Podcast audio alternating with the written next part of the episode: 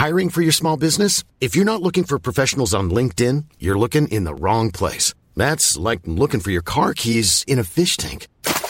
LinkedIn helps you hire professionals you can't find anywhere else, even those who aren't actively searching for a new job but might be open to the perfect role. In a given month, over 70% of LinkedIn users don't even visit other leading job sites. So start looking in the right place. With LinkedIn, you can hire professionals like a professional. Post your free job on linkedin.com slash people today. Vous aimeriez être sûr que le contenu que vous préparez va fonctionner. Bonjour, bonjour, bonjour, bonjour, c'est Bertrand, votre coach web, bienvenue dans ce nouvel épisode du podcast, épisode 515. J'espère que vous allez bien, que vous avez la forme, la patate, de l'énergie, que tout va bien pour vous, que vous avez des idées, des projets, peut-être, peut-être vous êtes pressé hein, de sortir du confinement, vous dites, bah allez, ça ira mieux quand on sortira du confinement, que ça commence à vous poser un petit peu, ou alors vous faites partie de ces gens, un petit peu comme moi, qui se disent, bah finalement, on n'est pas si mal que ça en confinement, et en tout cas, moi, je vais pas en sortir. Oui, en fait, nous, on a décidé avec ma femme de ne pas sortir de confinement, on reste confiné. En tout cas, notre fille n'ira pas à la crèche. Voilà, c'est parti de la petite actu perso, vous voyez, des petites choses comme ça, qui changent beaucoup de choses hein, quand on regarde un petit peu euh, notre quotidien, nos vies. Mais c'est une décision qu'on a prise en plus quand on regarde les images des salles de classe, comment vont être faites, des, des, des, des de l'organisation qu'il faut, etc. Nous, on se dit, on a la possibilité, on a la chance, hein, de vraiment de pouvoir gérer ça. Donc, on va continuer à le gérer. Voilà, ça fait partie de notre mode de vie, de dire aussi, bah, on a cette souplesse pour le faire. Alors, on a plein d'autres souplesses dans les emplois du temps, dans l'organisation des journées, dans plein d'autres choses comme ça. C'est ce que je vous partage à l'intérieur de ce podcast et c'est ce que je veux vous aider aussi à faire à travers le podcast, à travers les exemples, à travers les conseils que je vous donne. Ça peut être aussi les newsletters, les formations, tout un tas de choses comme ça. C'est vraiment de, de vous aider à passer d'un statut parfois, vous savez, d'une vie qui vous plaît pas des masses. Moi, j'ai connu ça quand j'étais salarié à une époque. J'étais dans une situation où vraiment j'étais dans c'était c'était la galère quoi. C'était l'enfer. Je heureusement que je ne vis plus cette situation là bon, d'une part parce que ça ne serait pas tenu longtemps et puis d'autre part parce que euh, je je me voyais pas faire des années des années comme ça. C'était juste euh, pas tenable. Et un jour donc une décision a été prise alors avec un petit peu forcé par la par les, choses mais une décision a été prise de dire stop on arrête tout ça. Et vous savez que depuis maintenant euh, et ce que je partage dans ce podcast aussi c'est beaucoup de documenter hein, toutes les questions toutes les interrogations qu'on peut se poser qu'on comment est-ce que euh, je, je, me prends, comment je réfléchis à ça, comment je fais évoluer. Parfois, il y a des choses comme ça qui tombent, des questions qui tombent, vous savez. Et c'est, euh, par exemple, est-ce que on peut prédire que ce qu'on va faire va marcher? Et ça, c'est la question. Ça m'amène au sujet du jour parce que c'est une question que m'a envoyé Rémi 2D sur euh, Twitter. je vous mettrai le lien vers le tweet parce qu'il a mis une petite vidéo marrante et puis après il a mis la question. Donc je vais, on va écouter la question, mais qui finalement qui va se résumer sur une chose. Est-ce qu'il y a des formats de contenu qui ne fonctionnent pas et d'autres qui fonctionnent à 100% des cas ou en tout cas est-ce qu'on peut le prévoir? Donc je vous laisse écouter la, la, question qui est très courte et je vais répondre juste derrière. Donc je pense que tu as compris le sens de ma question. Euh, est-ce que selon toi, il y a des formats euh, de, de, création de contenu, que ce soit vidéo ou enregistré, qui ne fonctionnent pas? Et au contraire, d'autres formats qui fonctionneront à 100% des cas? Bon, merci Rémi pour ta question. J'avoue que c'est une question piège. Alors en plus, il a mis dans son tweet, euh, ne réponds pas, fais des tests. Donc j'ai pas le droit de répondre par fait des tests. Et pourtant, je pense que c'est la meilleure réponse que je puisse t'apporter, Rémi, c'est fait des tests. Alors en fait, je crois surtout que j'ai réfléchi à ça, parce que hier j'ai vu passer la question euh, hier soir. Euh, au début, je voulais parler d'un autre sujet, puis j'ai vu cette question hier soir, et j'ai dit tiens, c'est un, une question vraiment super intéressante. Alors ce matin, quand je me suis réveillé, que je faisais mon yoga, ma cohérence cardiaque, ma méditation, euh, les informations passées dans ma tête, en fait, c'est un peu comme si j'avais essayé de de poser deux trois éléments hier soir avant de me coucher et puis de laisser un petit peu mijoter ça dans ma tête pendant la nuit et puis ce matin en me, réveillant la question était assez claire devant mes yeux les réponses n'étaient pas beaucoup plus claires parce que je crois qu'en fait il n'y a pas de réponse. Voilà c'est c'est clair comme ça. D'habitude autant il y a des questions vous voyez des, des réponses on sait ça va fuser etc mais je pense en fait que le, le notion de la notion de ça ne marchera jamais vous voyez moi ça ne marchera jamais c'est un truc que je déteste et je pense qu'en fait il ne s'applique pas à internet. Et surtout qu'il n'y a pas de prédictabilité réelle de ce qui marche ou de ce qui marche pas, notamment sur Internet, parce que c'est un univers qui est trop compliqué et en fait c'est pas Internet qui est trop compliqué en lui-même, c'est la communication au sens large. La communication, je vous rappelle que ce sont des êtres humains et Internet a pas changé grand-chose dans la communication. En fait, on communique toujours comme on communiquait il y a finalement quand on était des hommes des cavernes. Vous voyez, on pourrait dire, euh, on pourrait faire la communication vue par les hommes des cavernes. Vous voyez, il y a les régimes paléo, il y a le sport paléo, on pourrait faire la communication paléo. Alors bien sûr, le langage a évolué, les outils ont évolué, mais fondamentalement, l'homme en lui-même n'a pas évolué. En fait, nous restons toujours le même humain. Et euh, ce même humain, en fait, tout simplement, il faut se rappeler qu'en communication, il y a euh, un émetteur et un récepteur, et que euh, il y a une grande partie des choses qui, qui sont entre les mains du récepteur. Le récepteur, en fait, c'est lui qui décide un petit peu, mais pas forcément toujours très volontairement, si ça va lui plaire ou pas lui plaire. Il y a des fois, en fait, euh, bah, le récepteur il est pas attentif, il est pas à l'écoute, il a pas envie d'écouter ça, ou alors on n'arrive pas à le, à le cerner, voilà, donc il y a des choses comme ça. Et on peut faire beaucoup beaucoup d'efforts, euh, c'est on n'y arrive pas, on n'arrive pas à trouver le truc qui va faire bouger le, le, le, récepteur, parce que tout simplement c'est la décision elle est chez lui en fait, hein, c'est ça. Et je le dis souvent dans les campagnes virales, euh, il y a des gens ils veulent faire du buzz et tout, moi j'ai toujours refusé de travailler sur des campagnes de buzz pour des clients parce que je dis le buzz c'est tellement imprévisible, il faudra avoir un plan B, un plan C, on a des sociétés américaines qui ont dépensé par exemple des, millions, et des millions de dollars pour faire du buzz et qui se sont retrouvés avec 100 vues sur des vidéos, quand à côté vous avez un petit mariole qui arrive, qui pose une vidéo et qui repart avec 3 millions de vues. Et en fait, euh, c'est pas une qualité de production, c'est pas le temps de cerveau qui a été mis dedans, la réflexion, etc. Même si on peut se dire que plus il y a de gens qui réfléchissent à l'idée, plus ça devient aseptisé et moins elle a de chance de marcher. Ouais, tu vois, ça c'est un peu un élément que je pourrais te dire, c'est que hum, et c'est on reprend les exemples de ce que disait, euh, alors je sais plus, c'était Ford. On attribue toujours ça à plein de gens, etc. Vous savez, c'est l'histoire de euh, si vous demandez l'avis à tout le monde, et eh ben vous faites une, une Renault. Si vous demandez euh, l'avis d'une personne, vous aboutissez sur une Ferrari, quoi. Euh, c'est-à-dire que Enzo Ferrari, il a fait la voiture telle que lui il la voulait, et puis s'est dit il y a bien quelqu'un qui va me l'acheter, et c'est le cas. Mais en fait, euh, il y a mis tellement de critères qu'il n'y a pas grand monde qui peut l'acheter, mais qui en fait un produit finalement qui est d'exception. Et c'est ça aussi qu'on peut demander quel est qu'est-ce que un, un, contenu qui marche, qui marche pas. C'est quoi l'échelle de ce qui marche, qui marche pas. Hein, bien entendu, c'est un petit peu compliqué là-dedans. Euh, il y a des gens qui peuvent se dire avoir une vidéo qui fait 100 vues, c'est déjà quelque chose qui marche pour moi, alors que 100 vues pour un gros Instagrammeur, un gros YouTuber, etc c'est quelque chose qui, euh, qui va faire dans les premières secondes, et s'il en fait moins, ça ne marchera pas. Mais c'est vrai que parfois, quand on regarde un petit peu les contenus, parce qu'il y en a plein qui vous disent, oui, moi je maîtrise tous les algorithmes, je sais exactement comment ça marche, je peux prédire le truc, euh, je sais exactement quand est-ce qu'une vidéo va marcher ou pas, en fait, euh, quand on regarde un petit peu les chaînes YouTube, euh, notamment parce que c'est intéressant, mais on peut regarder aussi les comptes Instagram, on peut regarder plein de choses, on se rend compte qu'en fait, il y a des contenus qui marchent beaucoup mieux que d'autres. Euh, ça peut être des typologies de contenus, parfois, chez un créateur, mais parfois, ils ont des contenus qui ne marchent pas du tout, mais qui ne marchent pas du tout. Et puis, à côté de ça, ils ont des contenus qui marchent très bien. C'est-à-dire que vous pouvez avoir quelqu'un qui peut, sur une chaîne YouTube, avoir 100 000 vues sur une vidéos, et à côté, avoir 50 vues sur une vidéo. Et moi, le premier, moi, j'ai des vidéos qui font 60 000, 70 000 vues, et puis à côté de ça, j'en ai une qui fait 15 vues ou 30 vues. Et pourtant, euh, on peut dire que j'ai plus d'abonnés qu'à l'époque de cette vidéo-là. Une vidéo que j'ai fait, il y avait 200 euh, abonnés sur ma chaîne, elle fait peut-être 60 000 vues maintenant, alors qu'une vidéo, alors que j'ai 1000 abonnés sur ma chaîne, elle va en faire 10, 15, 20 ou 30. Et j'ai, c'est pas un cas particulier. C'est-à-dire que quand on regarde, il y avait plein de créateurs, je suis toujours assez surpris de voir des créateurs, des gens qui ont des, des centaines de milliers d'abonnés même, hein, qui ont des vidéos qui finalement, au départ, quand on regarde un petit peu, on se dit, oh, mais attends, cette vidéo-là, il n'a que 1000 euh, ou 2000 vues. Et à côté de ça, vous avez des créateurs qui arrivent, c'est vrai, à trouver des formules parfois pour arriver à faire en sorte que leur vidéo, on a l'impression qu'elle marche toujours bien.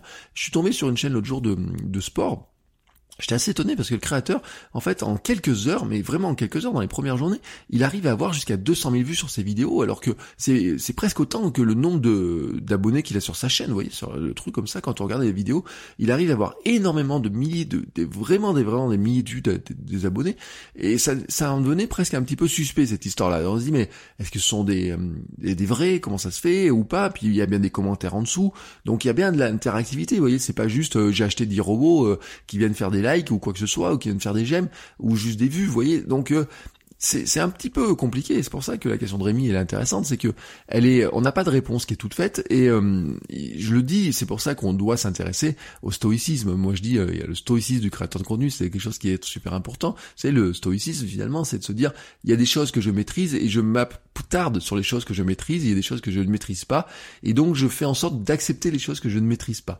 Et, euh, et par exemple, l'autre jour, je reprends un exemple, quelqu'un m'a posé une question, m'a dit, vous savez, et je l'avais dit dans l'épisode, j'avais je voulais avoir des invités, certains invités, et j'en ai un qui a refusé plusieurs fois de venir d'un, enfin qui a pas refusé, qui a dit j'ai pas le temps. Et puis euh, je lui redemande un autre truc, et puis il a pas répondu, etc. Bref, donc il y a des gens comme ça, j'arrive pas à avoir en invité dans le podcast, et euh, ou alors qui euh, on n'arrive pas à caler les rendez-vous. Il me dit mais oui, mais t'as vu, il a, il, il vient pas chez toi, mais il vient ailleurs. Et euh, je dis oui, je dis mais euh, c'est comme ça, j'y peux rien. C'est-à-dire que c'est dans sa tête. Euh, les autres ont peut-être eu un meilleur argument que moi pour pour le convaincre de venir. Peut-être qu'il avait plus de temps à ce moment-là. Peut-être il peut y avoir énormément de raisons en fait hein, dans cette histoire-là. Mais en tout cas, si je m'apitoie sur le fait que il est pas venu et que je le prends pour moi, je me dis ouais mais en fait il m'aime pas. il me c'est qui m'aime pas, c'est la fin du monde et tout. j'arrêterai tout. Vous voyez, hein, avec ce genre de réaction, je pourrais tout arrêter. Alors que en fait la, la, raison, euh, je la connais pas, tout simplement. Je peux lui demander, je peux redemander. ça se trouve, si je lui demande aujourd'hui, je lui envoie un mail, il va me dire oui. Vous voyez ce que je veux dire Donc euh, c'est compliqué hein, cette histoire-là. Et en fait, c'est pareil pour les euh, quand on crée du contenu, c'est-à-dire que le contenu, vous allez y mettre tout votre cœur, toute votre tête, toute votre énergie, toute votre envie, etc. Et puis à un moment donné, vous publiez ça, puis il y a rien. Et puis bah, vous mettez un truc qui des fois peut être pas terrible, etc. Et puis il y a quelque chose. Et en fait, c'est ça qui est compliqué en fait là-dedans, c'est qu'il faut accepter qu'on ne maîtrise pas tout. Euh, on faut, il faut accepter qu'en fait, il y en a, il y a des gens qui vont découvrir, qu'il faut que les gens découvrent ton contenu. Si tu veux avoir du succès, euh, c'est en définissant la notion de succès, mais on va dire dans un terme purement vanity metrics, on va dire que c'est avoir des gens qui, qui, qui prennent en compte que tu es, que tu as vu que ton contenu existe et donc qui le, qui le découvrent. Déjà, donc ça veut dire qu'il faut travailler sur la découvrabilité, faire en sorte que le contenu soit découvrable. Ensuite, il faut faire en, sorte qu'ils aient envie de l'ouvrir, de le découvrir, de le cliquer, de le lire, etc. Ce sont deux choses qui sont vraiment différentes parce que, euh, par exemple, je peux faire tout ce que je veux en SEO sur YouTube pour apparaître sur YouTube et apparaître dans les recherches si à un moment donné les gens ils voient la vignette, ils ont pas envie de cliquer dessus, s'ils voient le titre, ils ont pas envie de cliquer dessus, ça sert à rien ce que j'ai fait. Mais l'inverse est vrai en fait, c'est-à-dire que euh, si euh, je fais une, euh, super vignette, etc., mais que je fais pas les efforts pour que ma vidéo soit découvrable, en fait il y a jamais personne qui verra la vignette. Donc c'est un espèce de mix, hein, vraiment un espèce de mix qui fait que nous on va mettre tout ce qu'on peut d'un côté pour l'énergie pour que ça marche et de l'autre côté on va les gens en fait ils vont le voir avec leur cerveau à eux et ça reste en fait un critère qui, n'a pas changé depuis la, naissance de l'homme, j'ai envie de dire, la naissance de l'homme avec un grand H, hein, finalement, on peut dire que toutes les méthodes évoluent, etc., mais que euh, on, reste finalement assez assez basique dans notre truc. C'est tiens, ça m'intéresse, ça m'intéresse pas. Tiens, ça fait peur, ça me fait pas peur. Tiens, ça va me faire rire ou pas. tiens, ça va me ça m'interloque, euh, enfin interloquer, oui, c'est un m'interloque, je sais pas si on peut le dire comme ça. Ça me surprend, ça m'étonne, vous voyez, il y avoir ce truc, on pourrait avoir dire euh, à une époque dans mes euh, dans mes dans, mes formations, j'avais une, vidéo avec un petit chat, etc. Et je disais en fait, il faut il faut essayer d'avoir le un petit peu le l'effet de surprise. comment est-ce qu'on crée un petit peu une distorsion entre ce qu'ils attendent et ce qu'ils vont avoir? Comment est-ce qu'on crée une surprise? Comment est-ce qu'on leur on, introduit, vous voyez, c'est pour ça que vous avez souvent des titres en deux parties. Euh, alors bien sûr, il y avait des titres un petit peu très cons. Euh, enfin, pardon, excusez-moi pour le terme, mais vous n'allez jamais euh, savoir ce qu'il y avait dans cette maison. Vous savez ça. Alors ça, maintenant, Facebook a fait la chasse à ça. YouTube, ça continue à très bien marcher. Et on savait, je regardais par exemple des vidéos, un créateur qui disait, bah, un conseil, c'est que au lieu de dire voici comment vous allez faire telle chose, c'est plutôt de dire voici comment vous allez éviter telle chose qui marcherait mieux. C'est vrai, c'est pas impossible. Hein. Euh, si je reprends, euh, je sais pas, un cas, euh, si je, je sais pas. D'ailleurs, on peut faire les deux vidéos pour voir. On pourrait faire deux vidéos. Je prends par exemple mon cas sur le running. On pourrait dire voici comment réussir un marathon, qui peut être une vidéo. Et puis à la limite, je pourrais faire une autre vidéo qui serait voici comment, voici les sept meilleurs moyens de rater votre marathon. je suis je pourrais me dire, et j'en suis presque certain, vous voyez, que les 7 meilleurs moyens pour rater un marathon auraient plus de succès. Alors d'ailleurs, euh, ça peut être un test. Et non, Rémi, tu m'as dit, j'ai pas le droit de faire de, dire fais des tests. Et pourtant, tu vois, on pourrait faire un test. C'est-à-dire que à un moment donné, on pourrait se dire, je vais faire une vidéo qui a un sens plutôt positif en disant, voici comment réussir votre marathon, les 5 conseils pour réussir votre marathon. Mais d'un autre côté, je me demande si finalement les 7, les 5 les 5 meilleurs conseils pour ou les 5 pires conseils pour arrêter votre marathon, ou, enfin, tu prends dans le sens que tu veux, je me demande si quelque part n'a pas plus de chances de marcher parce que dans l'être, dans la tête de l'être humain, euh, ça, euh, ça, ça, va tilter sur un, quelque chose, une notion d'attention, de lui, attirer l'attention sur un danger potentiel, euh, qui serait de dire, bah voilà, vous êtes persuadé que votre marathon vous le réussir, etc. Et, d'un autre côté, bah moi je vais vous montrer qu'il y a des choses qui peuvent faire que ça ne va pas réussir. Mais en fait, l'inverse serait vrai, c'est-à-dire qu'il y a des gens qui vont chercher eux à être confortés dans les choses en se disant, je, je, est-ce que je suis capable de le réussir? Et ils ont besoin qu'on les aide à réussir. Et c'est là où, dans ce cas-là, on serait dans une notion un petit peu différente, c'est-à-dire qu'on peut avoir une notion d'inspiration et d'encouragement, et une notion de j'attire l'attention sur un danger potentiel, et notre cerveau, en fait, il est fait, il est pessimiste, c'est comme ça. Il est fait, en fait, pour nous protéger des dangers potentiels, et c'est vrai que quand on lui attire l'attention sur un danger potentiel, hein, c'est euh, la, la, crotte de chien au milieu du trottoir, en fait. Hein. Vous ne faites jamais attention à un trottoir quand vous marchez dessus, vous faites pas attention au moindre deux euh, bouts de béton qu'il y a par terre, etc. Mais en fait, il suffit que votre œil ait vu une crotte de chien pour qu'il mette tout en, route tout un tas de systèmes pour vous faire éviter cette crotte de chien. Et bien sûr, si votre œil ne l'a pas vu, et ben vous savez que vous pouvez marcher dedans et autant marcher avec le bon pied à l'intérieur, ça vous portera au moins bonheur à, défaut de d'être euh, de d'embellir votre journée. Donc pour revenir à ça, sur cette intro-là, je pense que tu ne maîtrises pas tout, et c'est pour ça vraiment que euh, je crois que il faut pas trop essayer de se dire euh, est-ce que ça va être euh, un succès ou pas, non, ça, ça ne marchera pas ou pas. Je pense que ça, c'est une mauvaise une mauvaise manière de voir les choses. en plus, il y a, un élément qui va rentrer en jeu, c'est ta créativité. Hein, Rémi, et puis Rémi, tu fais partie des gens qui ont de la créativité, et on a plein de gens qui ont de la créativité. En fait, nous avons tous de la créativité, il faut juste que certains arrivent à la convoquer et que d'autres arrivent à la brider. Hein. C'est juste une notion comme ça, ou en tout cas, dans certains cas, il y a des gens qui ont le qui ont le sentiment qu'ils ne sont pas créatifs, alors qu'en fait ils le sont, mais qu'il faut qu'ils aillent faire appel à certaines ressources pour l'être. Et puis il y a des gens qui ont l'impression qu'ils sont trop créatifs et qui ont besoin de se brider au niveau de la créativité.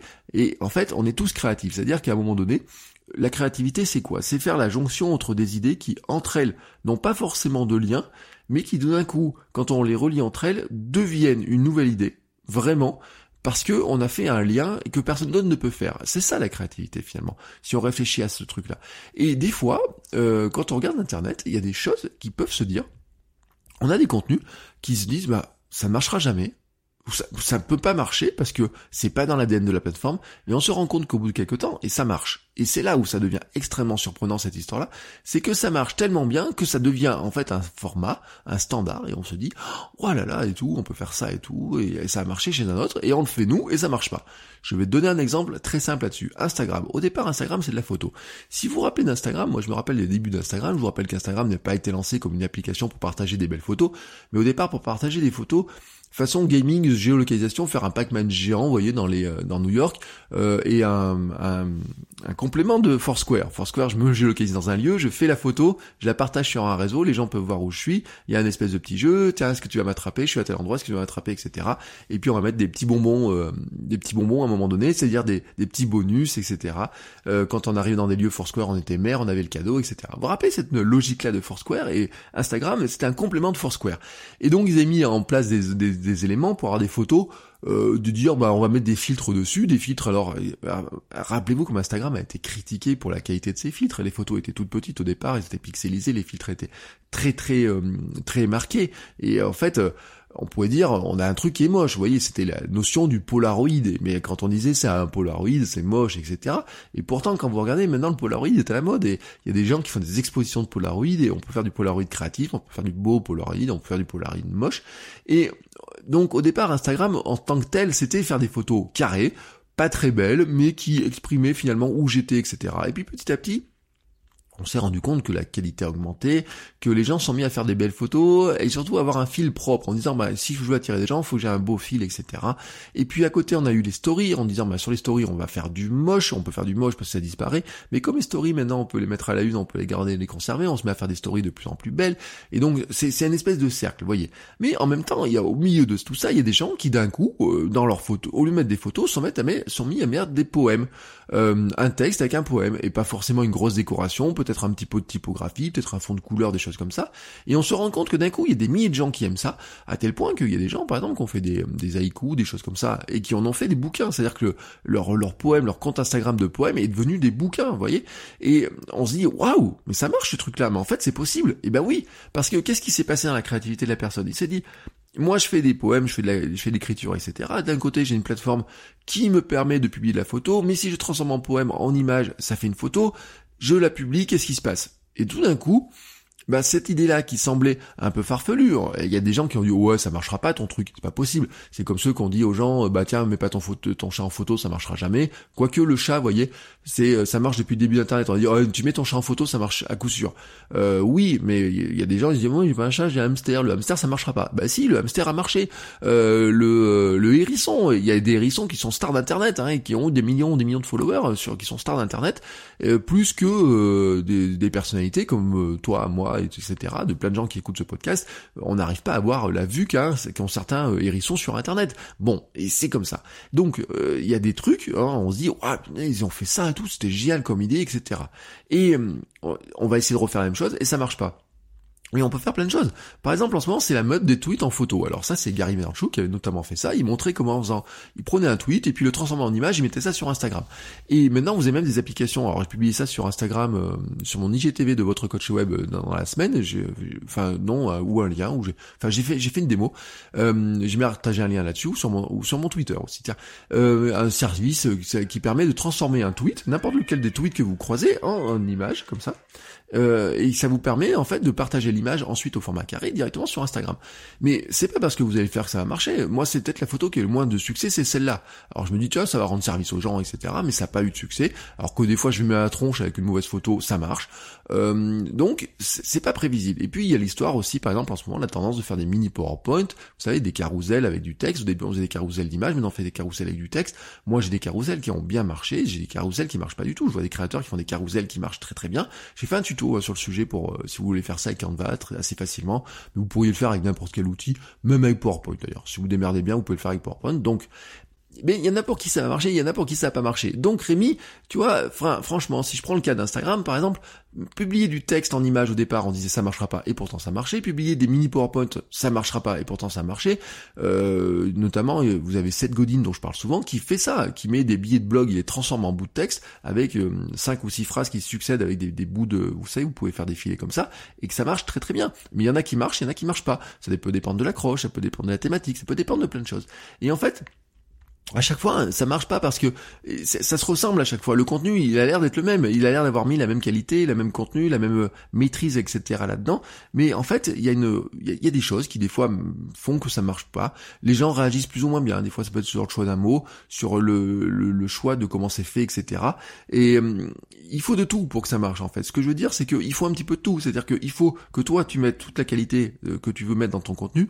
Et quand je parle de qualité, je vais y revenir dessus, mais tu sais que c'est pas forcément une qualité technique mais il faut que tu mettes toi la, ton intention, tu vois, de faire un contenu qui va être utile aux gens, et il faut que les gens, à un moment donné, arrivent à les découvrir, et parfois, ben, il y a un truc qui s'appelle les algorithmes aussi, qui fait que ça ne passe pas. Euh, parfois, tu peux te dire, euh, ben, je pensais que ça marcherait bien, puis je me suis planté dans les heures. Ça, ça peut arriver, tu vois. Mais c'est pas que ton contenu, fondamentalement, ne marche pas, c'est juste qu'il n'a pas été mis sous les yeux des gens au bon moment, ou peut-être que tu n'as pas fait l'effort pour le mettre sous les yeux des gens au bon moment. Parce que c'est aussi ça, des fois, on se dit, est-ce qu'il y a des contenus qui marchent, des contenus qui ne marchent pas, et parfois, ben, cette question-là nous remonte à truc, en fait, sur nos propres faiblesses. On peut dire oui ce contenu-là il a pas marché, les gens ils en veulent pas, etc. Et là, je te dis, oui, mais est-ce que tu as fait les efforts pour que ce contenu marche? Est-ce que tu l'as promu? Est-ce que, par exemple, sur YouTube, ta vidéo qui n'a pas marché, tu as essayé de changer la vignette, de changer le titre, de, la repartager de l'extérieur, de faire des mails pour la partager de l'extérieur? Est-ce que tu as essayé hein, de la faire connaître? Ou est-ce que tu comptes juste sur l'algorithme pour le faire connaître? Euh, Ça, c'est un truc en financement participatif qui est royal qui est tellement euh, enfin qui est royal. C'est la question vous savez qui, déstabilise tous les gens. Il y a plein de gens qui disent ouais je vais mettre sur Ulule et compagnie. Euh, vous rappelez on a fait un épisode sur Ulule on a fait des épisodes sur le financement participatif et qui disent ouais il y a plein de gens je vais avoir de l'argent et tout et puis ça marche pas. Et pourquoi? Parce qu'en fait ce qu'ils se rendent pas compte c'est que les gens pour euh, faire du Ulule etc toutes ces plateformes euh, Kickstarter en fait il faut faire une véritable opération de promotion pour que ça marche au départ en fait. C'est à dire que si vous faites pas la promotion de votre projet vous le mettez sur Ulule votre projet ne marchera jamais parce que la plateforme en elle-même n'apporte pas de visite et en fait, sur YouTube, on peut dire que la plateforme apporterait de la visite, mais euh, il faut l'aider. C'est-à-dire que YouTube, ça reste une machine en fait, euh, c'est leur propre intérêt qui, qui marche, et dans leur propre intérêt, si vous montrez à YouTube que vous faites des efforts pour amener du trafic sur votre vidéo, et que les gens regardent la vidéo, et qu'ils la regardent, qu'ils mettent des j'aime, qu'ils la regardent plus ou moins entièrement, qu'ils mettent des j'aime, des commentaires, YouTube va dire ah bah tiens cette vidéo là semble intéressante pour les premières personnes qui l'ont vue, je vais la montrer à d'autres personnes. Mais ce qui veut dire qu'une partie du succès du succès ne dépend pas de de ton contenu en tant que tel, mais dépend de l'effort de promotion que tu as fait de ton contenu. Alors on arrive maintenant à une question est-ce que finalement il y aurait quand même des ingrédients particuliers pour que ça fonctionne ou que ça ne fonctionne pas? Bon moi la réponse sincèrement je vais te dire Rémi là-dessus c'est que euh, il y a des ingrédients particuliers que l'ingrédient n'est pas à la qualité technique. On peut dire que ça va aider, que avoir un bon son bien sûr peut aider, qu'avoir une bonne image va aider, que savoir bien monter une belle vidéo va aider, mais en fait il y a plein plein plein plein plein de contre-exemples. Euh, je vois tellement de vidéos YouTube qui sont de mauvaise qualité, euh, il y a une mauvaise image, il y a un mauvais son, etc. Mais qui ont quand même des dizaines et des dizaines, voire des centaines de milliers de vues pourquoi? Ben Parce que probablement, euh, à un moment donné, YouTube juge que cette vidéo-là a été utile aux gens qui ont besoin de cette information-là. Euh, elle est utile d'une manière ou d'une autre. En fait, tous les formats peuvent avoir du succès. Le blog, par exemple, est annoncé mort par certains, mais les milliers de visiteurs que j'ai sur mon blog personnellement chaque jour vont démentir ce chose-là. Mais d'un autre côté, j'ai un blog sur lequel il y a du trafic qui qui marche très bien, et puis sur, par exemple, sur d'autres sites, j'ai du trafic qui est très faible, alors que pourtant je mets les mêmes plugins, les mêmes ingrédients, c'est la même personne qui écrit, euh, donc j'ai la même réflexion, j'ai euh, la même démarche, etc. de réflexion, de comment je vais faire les choses, etc. Et pourtant, d'un côté, j'ai du trafic, et de l'autre côté, j'ai pas du trafic. On peut pas dire qu'en en tant que tel, ce soit le format blog qui marche pas. On peut dire ça peut être la thématique, mais en tant que tel, la thématique, euh, par exemple, elle marche en audio, mais elle marche moins en texte. Pourquoi? Toi, il peut y avoir plein de raisons. Et la raison, euh, elle peut venir avant tout de moi, finalement. Elle peut venir avant tout de moi. Quand je regarde un petit peu les choses, je peux me dire, bah attends, si tu améliores un petit peu le site, si tu fais ça, si tu fais comme ça, est-ce que ça marcherait pas mieux? Tu vois, c'est ça les efforts en fait. Et tous les formats peuvent avoir du succès, vraiment tous les formats peuvent avoir du succès. Je pense que tout peut avoir du succès, comme tout peut se planter. Euh, pour moi, ce qui ne fonctionne pas en fait, finalement, euh, dans les contenus, sont faits par des gens qui oublient que quelque part en face, il y a quelqu'un qui doit le regarder et qui va décider si finalement ça l'intéresse ou pas. Et ça, tu sais que ça prend que quelques secondes. En fait, euh, en quelques secondes, nous décidons si quelque chose nous intéresse ou pas. Et quand je dis quelques secondes, des fois c'est juste sur le titre, des fois c'est sur la vignette, des fois il y a une vignette, il y a un titre, dis, ouais, tiens, c'est, sympa cette idée-là. Euh, des fois, par exemple, je regarde sur les podcasts, moi je télécharge des épisodes de podcast, je me dis ça, ça me l'air intéressant, et au bout de quelques secondes, je dis oh là, je me vois pas, euh, je vais courir ce matin, je me vois pas écouter ça en courant. Et des fois, je n'écoute jamais l'épisode. En fait, c'est pour ça que les statistiques de téléchargement des épisodes euh, sont euh, très trompeuses, parce que vous pouvez avoir des épisodes qui sont téléchargés avec des gens qui n'ont jamais écouté l'épisode, qui l'ont téléchargé en disant un jour j'écouterai ça, et vous savez que vous avez peut-être dans votre téléphone des, gigas de d'épisodes que vous n'avez jamais écouté, parce qu'on dit oh bah tiens, celui-là je télécharge en automatique, puis j'écoute pas, etc. Mais vous savez que si vous êtes là à la minute 26, que vous écoutez ce que je suis en train de vous dire, en tout cas, c'est pas le cas de votre coach web, et je vous en remercie encore une fois. Merci beaucoup pour votre écoute. Merci aussi pour vos commentaires, pour vos soutiens, pour vos messages, pour tout, pour tout, pour tout ce que vous faites et tout. Mais euh, ça arrive ce truc-là, vous voyez, c'est des trucs qui arrivent. Donc, euh, mais ça c'est pas c'est pas ta faute, Rémi. Hein si par exemple je me suis abonné à ton podcast et que je l'ai pas, j'ai téléchargé parce qu'il me semblait intéressant, je l'ai pas écouté, c'est pas de ta faute. En fait, c'est pas de ta faute, c'est c'est moi. C'est-à-dire que c'est exactement c'est moi. En fait, toi, ce que tu dois faire, c'est de dire quand je vais faire ce contenu-là, pour la personne pour qui je vais faire, pour le mon, ma cible idéale, la personne, mon, mon auditeur idéal, mon fan, mon super fan idéal, qu'est-ce que je vais lui apprendre? Qu'est-ce que est-ce que je vais lui faire passer un moment? Est-ce que je vais l'aider à résoudre un problème? Est-ce que euh, je vais le l'aider à faire quelque chose euh, dans la bonne humeur? Est-ce que je vais lui donner l'énergie, etc. Autrement dit, en fait, euh, tu vas essayer de placer ton contenu à une intersection. Une intersection, finalement, c'est ce que tu as envie de partager et ce qui te passionne. Je te dis même pas ce que tu maîtrises forcément, parce qu'il y a des sujets que tu ne maîtrises pas de A à Z, mais tu maîtrises suffisamment un espace, un bout d'espace pour en parler pendant 5 minutes. Tu peux faire un contenu de 5 minutes sur un sujet que tu ne maîtrises pas, juste en disant, bon, je le maîtrise pas, mais je vais travailler là-dessus, voici ce que j'en ai appris, etc. Si par exemple, euh, je reviens sur le stoïcisme, si je voulais vraiment creuser le stoïcisme, je pourrais faire un podcast sur le stoïcisme, on pourrait appeler ça euh, le stoïste euh, cast, euh, stoïcast, et puis euh, je dirais, ben voilà, toutes les semaines, je vous partage une notion de stoïcisme, ça m'obligerait à parler de stoïcisme, ça m'obligerait à me documenter sur le stoïcisme, et même si je maîtrise rien sur le stoïcisme, et s'il y a des stoïstes dans le monde qui sont beaucoup plus avancés que moi, ça ne veut pas dire que ça n'aiderait pas des gens et que ce contenu-là n'aurait pas de succès. Euh, donc c'est pas la maîtrise même de la globalité du sujet, c'est pas le fait d'être un expert qui va décider de ça, c'est finalement ton envie de partager ce qui te passionne ça me passionne pas au point de tu vois de faire un podcast sur le stoïcisme, ça me passionne pas au point d'en faire un podcast, donc je ne le ferai pas. Voilà, je vous donner un exemple vraiment comme ça, euh, vraiment à la, louche, hein, pour vous montrer un petit peu la réflexion. Donc ça c'est qu'est-ce que tu as envie de partager et qu'est-ce qui te passionne. Maintenant tu vas y mettre une dose de qui tu es toi. Et là vraiment on tape là sur ta personnalité, sur ta manière de présenter, sur ta créativité, sur ta manière de présenter les choses, de voir les choses, de vivre les choses, le fait que tu habites dans telle ou telle ville, le fait que tu vives les choses de telle ou telle manière, le fait que tu aies des passions, le fait que Bon, je sais pas, Rémi, euh, par exemple, tu pourrais dire euh, la, cré... la, je sais pas, en faisant un mélange euh, comme avec ton univers avec Star Trek, etc. Qu'est-ce qu'on pourrait dire? On pourrait dire, tiens, tu te lances sur un podcast qui va dire, je, vais faire du jardinage, je vais faire du jardinage et je vais faire du jardinage à la façon Star Trek. bon, bah, ça peut paraître bizarre cette histoire de truc, mais en fait, tu as, tu as une passion pour le jardinage, tu as envie de partager du jardinage et d'un côté, ta personnalité, il y a du Star Trek dedans. Va savoir va savoir si quelque part ça ne pourrait pas marcher je me dis potentiellement pourquoi pas. Alors est-ce que ça ferait euh, euh, comment est-ce que Spock organiserait euh, son plan de jardin, etc. Même si moi, pour moi ça me paraît quand même farfelu et impossible que ça marche. Je vais pas te dire ça, ça marchera pas ton truc. Je peux pas te le dire. Je n'en sais rien en fait. Tu vois le truc, je n'en sais rien. C'est-à-dire que ça se trouve, il suffit de 50 ou 100 personnes qui soient suffisamment dans ton univers à toi qui qui accrochent à ça parce que finalement c'est ça qui est intéressant, c'est que si on prend tout fan de Star Trek pour revenir à cette notion-là, on peut être fan de Star Trek et fan de jardinage ou fan de Star Trek et avoir besoin de faire un jardin ou avoir envie de faire son jardin. Et à un moment donné, cette espèce de conjonction créative des deux peut faire un espèce de contenu qui semble totalement aberrant pour plein de gens, c'est-à-dire pour 100%, 99,9% de la planète, mais qui pour le 0,1% des gens, ou 0,0001% des gens, qui peut représenter déjà des milliers de personnes, va être tellement euh, en face de ce qu'ils aiment, de ce qu'ils ont envie, de ce qui les fait rire, de ce qui va les faire sourire, etc., qui vont devenir peuvent devenir fans et c'est là en fait que se crée une tribu.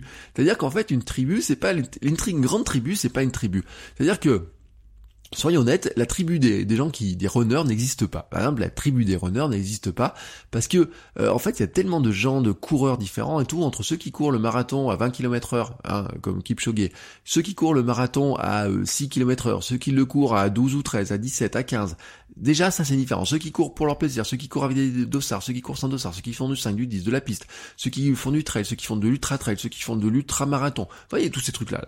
C'est, à chaque fois, c'est des sous-tribus. Et à l'intérieur de ça, on pourra avoir encore des sous-tribus. On pourra avoir encore des sous-sous-sous-sous-sous-sous-tribus, tu vois. Et même d'ailleurs, si on prend par exemple dans l'univers Harry Potter, on peut dire par exemple que la tribu des fans d'Harry Potter en elle-même n'existe pas vraiment, à tel point qu'en fait, on peut dire qu'en fait, dans Harry Potter, il y a des gens qui sont fans de, de choses. Ils sont fans de la maison un tel, ils sont fans de tel personnage. On peut avoir la tribu de ceux qui seront plutôt tel personnage, de ceux qui seront plutôt telle maison, de ceux qui seront plutôt tel type de contenu, etc. De, enfin, de, contenu de personnage, etc.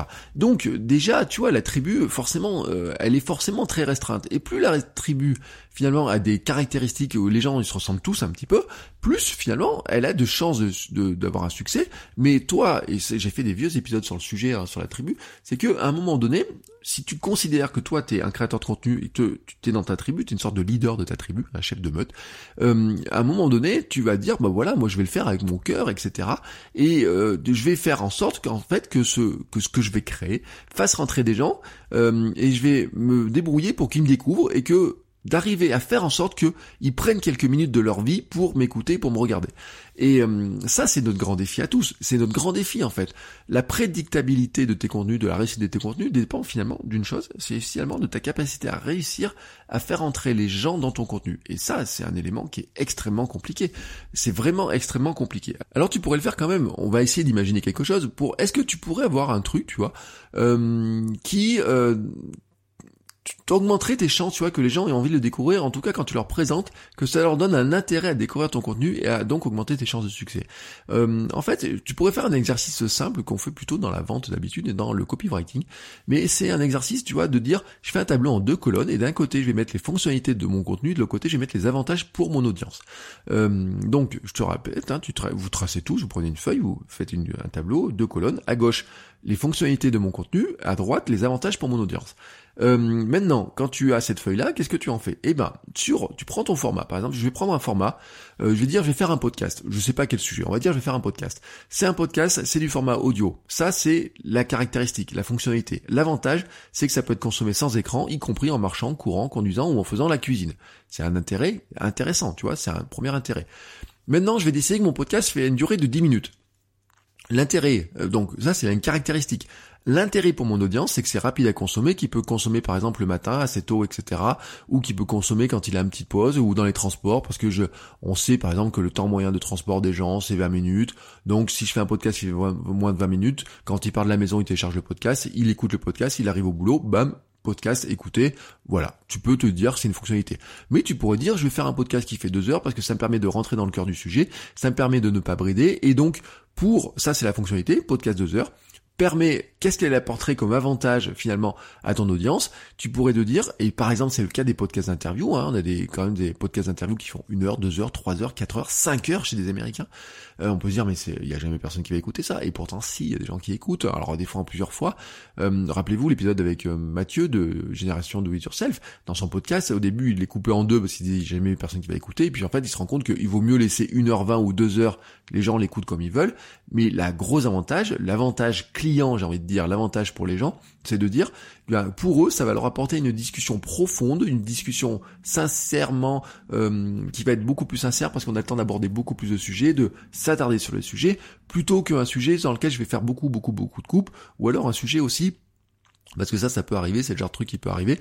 Euh, vous savez, dans les radios, dans les médias, en fait, ils ont jamais le temps. Ils disent ah bah tiens, on aurait bien parlé de ça, mais on n'a pas le temps. Waouh, non. Là, voilà, si tu dis je vais faire un podcast qui fait, qui on va prendre du temps de faire du podcast, tu dis je vais mettre un temps qui va faire une heure ou deux heures. L'avantage pour ton audience, hein, je le te répète, tu le vois dans ce cas-là, dans ta colonne de droite, tu vas me dire, ça leur permet d'avoir une information vraiment beaucoup plus approfondie, dans lequel on a vraiment le temps de rentrer dans le sujet, de vraiment découvrir vraiment le sujet en profondeur ou la personne en profondeur. Tu vois, et ça après d'un côté, tu peux te dire, bah tiens, ça c'est un élément qui m'intéresse beaucoup. Euh, maintenant, on va dire, tu fais un podcast, tu, tu, segmentes en plusieurs rubriques, etc. Dedans, tu mets une rubrique actu. Bah tu vas te dire, fonctionnalité, j'ai une rubrique actu, avantage pour mon audience, permet aux gens d'avoir l'essentiel du domaine dont je parle euh, en quelques minutes sans avoir à faire de la veille à droite à gauche. Et tu peux leur dire ça, tu peux leur dire, voilà, ben, je vous présente maintenant un petit peu d'actu, ça va vous permettre d'avoir un petit peu les informations essentielles, moi j'ai passé du temps à le faire, et tu vois par exemple, je reviens maintenant sur un épisode avec Patrick Béja, on avait parlé de ça, où euh, c'est exactement ce qu'ils font en fait, c'est exactement ce que font les podcasts d'actu, on pourrait parler de Guillaume Vendée, on peut parler de Patrick Béja, on peut parler de tous les gens qui font des podcasts d'actu, euh, Actu Tech notamment, on est dans cette logique-là, c'est-à-dire que oui, en fait, euh, eux, en regardant pendant des heures et des heures l'actu, moi, ils m'évitent de regarder pendant des heures l'actu et de faire le tri par moi-même, et etc. Donc, la caractéristique, c'est un podcast qui dure une heure avec de l'actualité devient en fait euh, un moyen pour vous de suivre toute l'actualité sans être devant votre écran et en allant travailler. Et d'un coup, tu vois, tu augmentes, je pense, les chances que ton contenu tape dans euh, l'œil et l'oreille de quelqu'un, vraiment dans l'oreille. Et tu vois, si tu rajoutes des bons plans, tu vas dire, bah, je vais vous aider à faire des économies, découvrir des choses. Et maintenant, après, dans les autres caractéristiques, tu vas dire le ton. Par exemple, est-ce que c'est un ton humoristique? Est-ce que c'est un ton énergique? Est-ce que c'est un ton didactique? Est-ce que c'est un ton euh, décalé? Tu vois, enfin, tu peux avoir plein de choses. Et donc, si tu prends un ton humoristique, tu vas dire, je vais leur faire passer un bon moment. Si tu prends un ton énergique, tu vas dire, je vais les motiver, etc. la fonctionnalité, enfin, l'avantage client, ça va être de dire, sur un ton euh, humoristique, ça va être de dire, l'avantage client, je vais les faire rire je vais leur faire passer un bon moment, euh, éviter euh, quand, remplir le moment d'ennui. Euh, dynamique, ça va être de dire je vais les aider à bien démarrer leur journée, à être dynamisés pour faire des choses et pour vraiment bouger et faire des choses et les aider à bouger, tu vois, vraiment dans cette logique-là. Et donc je pense que quand tu réfléchis par ce système-là de deux colonnes, tu vas augmenter un petit peu, tu vois, ta manière de te dire le contenu que je veux faire, moi, il va me plaire dans telle ou telle sorte. Comment je fais pour le, le tourner de manière à ce qu'il plaise aussi aux gens en face, tu vois? Et en réfléchissant sur cette manière-là, tu en fait, tu as les deux colonnes. C'est-à-dire que tu as les deux colonnes, le fonctionnalité avantage, et tu as les dans les deux colonnes émetteur récepteur. Les l'émetteur c'est toi, c'est les fonctionnalités que tu proposes les avantages pour ton audience, c'est le récepteur, c'est qu'est-ce que lui il va en percevoir et qu'est-ce que lui il va gagner là-dedans. Et euh, vraiment, je te dis, c'est la notion de la com, c'est-à-dire que je ne peux pas répondre à ta question vraiment est-ce qu'il y a des contenus qui fonctionnent et des, des contenus qui ne fonctionneront pas du tout. Je vais sortir ma carte Joker maintenant au bout de 37 minutes sur cette question-là en disant fais un test, fais des tests, fais des tests, fais des tests, fais des tests.